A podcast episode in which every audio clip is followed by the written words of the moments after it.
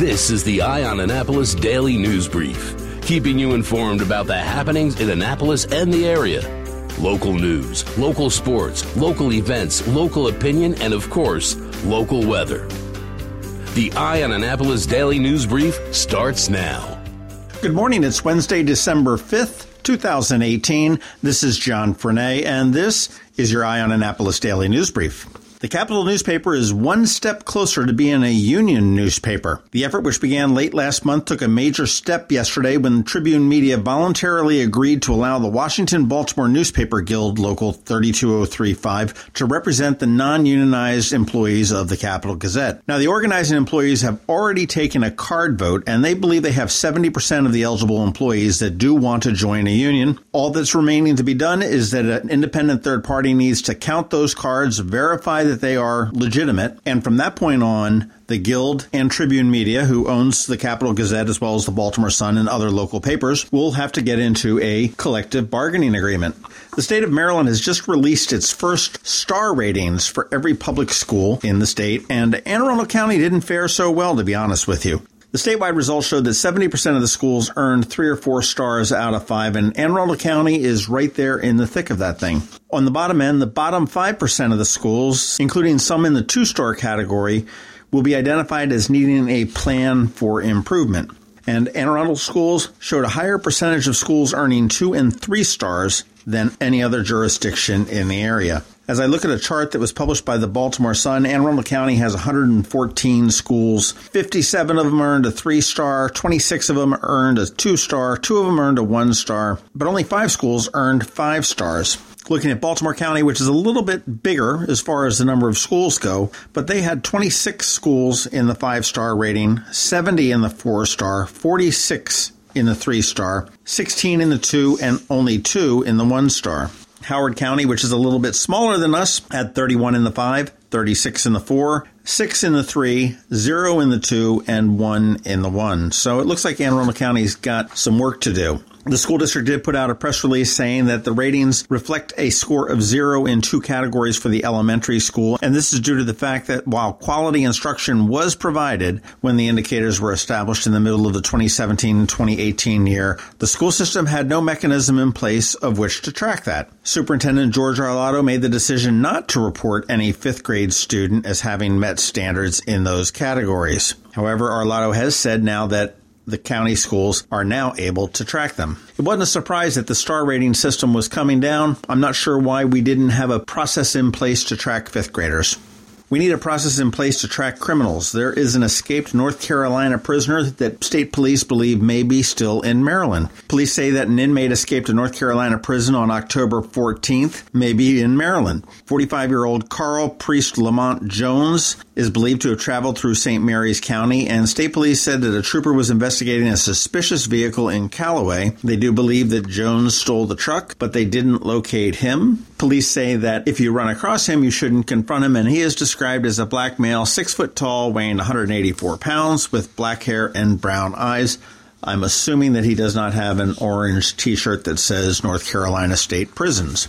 Professor Gina Henderson, a Naval Academy oceanography professor, says that Annapolis sea level is projected to rise as much as three and a half feet by twenty fifty. And there has been an advisory council helping the Academy make decisions about flood-related matters. She did cite that the road has been closed on the Academy thirty-eight times so far this year due to what we lovingly refer to as nuisance flooding. Now, Vice Admiral Ted Carter, the superintendent for the Academy, says that the school is planning to raise the seawall more than two feet with an option of raising it further as the need presents itself. And just a reminder, today is a national day of mourning for former President George Herbert Walker Bush, who died last Friday. There will be a memorial service at the National Cathedral in Washington, D C All federal offices are closed, as well as state offices. Maryland's Governor Larry Hogan has declared that state government agencies and offices will be closed today as well in honor of former President George Bush. That is about it for the top news today. Please make sure you're giving us a recommendation to all of your friends and colleagues. And if you have the ability to give us a rating or a review on wherever you subscribe, please do that because we would appreciate it. And you want to make sure you check out the link in the show notes there with all sorts of ways to connect with us. You can obviously Facebook and Twitter. You can subscribe to the podcast. You can email us. You can send a letter to the editor. You can even text us, or you can actually leave us a voicemail there. Check that out. And that's about it. So all that's left for you this morning is to hang tight because we have George Young with your local D M V weather forecast coming right up. From Main Street to Maryland Avenue, West Street to Ego Alley, and the circles in between. Shop local this holiday season by shopping at Midnight Madness in historic downtown Annapolis, with all stores open until midnight this Thursday. Post a selfie from Snowflake Alley, sip cocoa on City Dock, visit the baby alpacas, and on every street corner, enjoy dancers, carolers, and music. It's Midnight Madness. Visit downtown annapolis partnership dot org. Midnight Madness is sponsored by the Downtown Annapolis Annapolis Partnership, Sheehy Lexus of Annapolis, and W R N R. Going out? You need the most up-to-date local weather. Here's George Young from D M V Weather in Annapolis with today's forecast. Hey everyone, this is George with D M V Weather, and here's your Eye on Annapolis forecast for Wednesday, December fifth. Yesterday was a step back into more seasonal temps after Monday's sixty-plus degrees, and today will be much the same, if not a few degrees colder, as temps struggle to hit the forty-degree mark. And we could even see a few snow flurries or outright snow showers during the day today as some energy moves through the skies above, but nothing to worry about if they do appear. And then the rest of the week through Saturday should be filled with sunshine and below-average temps, with highs in the upper thirties to mid-forties as we move toward a possible winter storm sometime Sunday into Monday. So stay tuned for updates on that Thursday and Friday morning here on the Eye on Annapolis Daily News Brief. Okay, that's it for today. This is George Young of D M V Weather. Make it a great day out there, and be sure to download our free app by searching for D C M D V A Weather in the Apple App Store or Google Play Store, or check us out on Facebook or Twitter or on our website at d m v weather dot com so you can always stay weather informed. There is a diamond of diamonds, and as you'd expect, it's from the De Beers Group, benefiting from over one hundred thirty years of diamond expertise. Only fourteen diamond tears in the world are allowed to touch them. Its name? Forevermark. And only one jeweler between Annapolis and Washington has it, Zachary's. Not only is it a beautiful and rare diamond, it's a diamond with a story of responsible sourcing, supporting women and girls in diamond-producing areas around the world through education, healthcare, professional training, and other programs.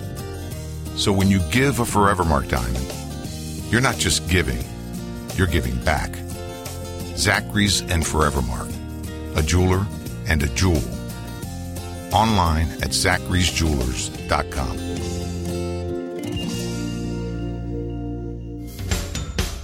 You've been listening to the Eye on Annapolis Daily News Brief. Tell your friends and colleagues this is the podcast where you can keep up on the latest with what's going on in Annapolis. And also tell them about our website, eye on annapolis dot net, where you can find even more information. This podcast comes to you every Monday through Friday at seven a.m., keeping you informed with the Eye on Annapolis Daily News Brief. And take a moment to listen to our other podcast, The Maryland Crabs, released every Thursday at noon.